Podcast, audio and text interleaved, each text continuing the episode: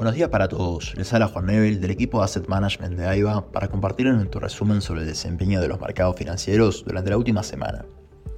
Los mercados financieros globales terminaron la semana con fuertes pérdidas en la mayoría de las regiones nuevamente.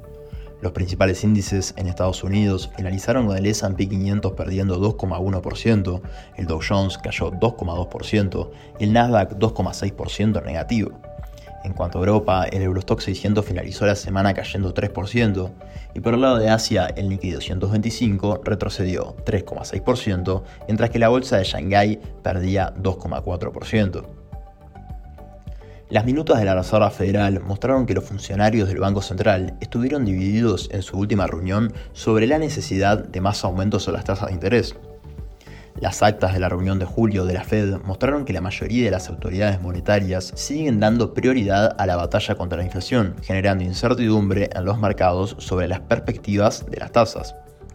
Se consideró la posibilidad de que el endurecimiento acumulativo de la política monetaria podría conducir a una desaceleración económica más pronunciada de lo esperado, así como la posibilidad de un endurecimiento mayor al previsto en las condiciones del crédito bancario. Algunos participantes comentaron que, aunque la actividad económica había resistido y el mercado laboral se había mantenido fuerte, seguía habiendo riesgos a la baja para la actividad económica y riesgos al alza para la tasa de desempleo. Por otro lado, Morgan Stanley es la más reciente de las principales corredurías en recortar la previsión de crecimiento económico de China para este año, tras una serie de datos decepcionantes del país y la preocupación por su asediado sector inmobiliario. El Banco de Wall Street considera ahora que el Producto Interno Bruto de China crecerá un 4,7% este año frente a una previsión anterior del 5%. También ha rebajado su previsión de crecimiento del PIB para 2024 del 4,5% al 4,2%. Durante esta semana, JP Morgan recortó la previsión de crecimiento del PIB chino para 2023 al 4,8% desde el 5% anterior, mientras que Barclays la redujo al 4,5%. Pekín había fijado un objetivo de crecimiento en torno al 5% para este año. JP Morgan también dijo que el mercado inmobiliario residencial de China podría sufrir un desplome mayor de lo esperado este año, tras los datos poco alentadores de ventas e inversión del gobierno en el sector.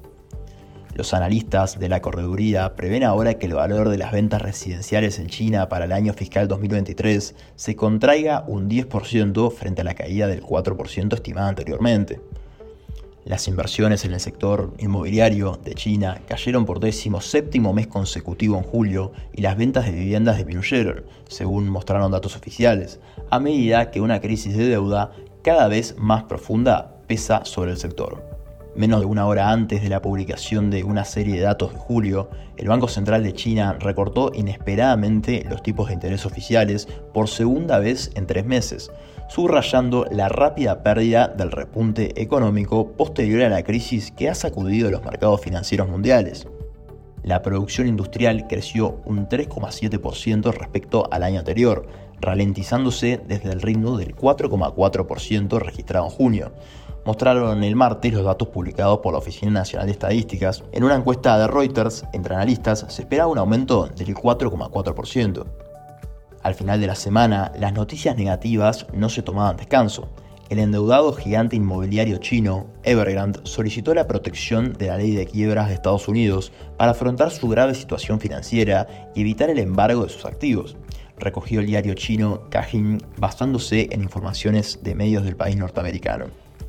La compañía se ha acogido al capítulo 15 del Código de Bancarrota estadounidense, que permite a las empresas extranjeras que están en proceso de reestructuración suspender los pagos de sus deudas internacionales en Estados Unidos. La petición se ha presentado ante un tribunal de Nueva York, donde Evergrande tiene una filial, Yashin Holdings, que también ha solicitado la protección del capítulo 15. La inmobiliaria lleva meses tratando de negociar con sus acreedores un plan de reestructuración que le permita salir a flote. Sus deudores están llamados a una reunión con la compañía los próximos días 23 y 24 de agosto, encuentro durante el cual votarán sobre el plan de reestructuración propuesto para sus casi 20 mil millones de dólares de deuda offshore.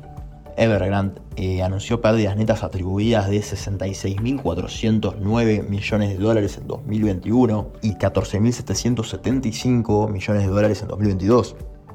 Todo esto genera que continúe la venta masiva de activos en China y el yuan toca mínimos de 16 años. Si bien China fue el protagonista de la semana, las pérdidas en los otros mercados no se dejaron de notar.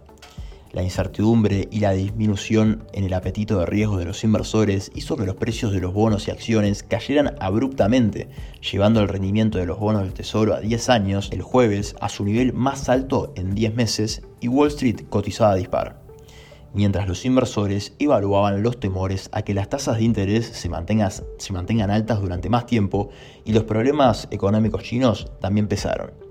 El retorno de las notas referenciales a 10 años alcanzó el 4,32%, poniendo a prueba el 4,33% alcanzado en octubre, cuya superación supondría el máximo desde 2007.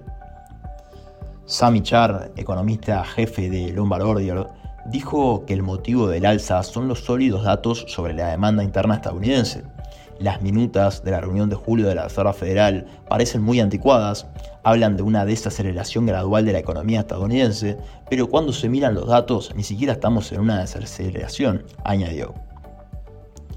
Estamos entrando en otra semana crucial para los mercados, donde se destacan Estados Unidos las ventas de viviendas de segunda mano, los permisos de construcción, el PMI de servicios, las ventas de viviendas nuevas, los pedidos de bienes duraderos y las nuevas peticiones de subsidio por desempleo.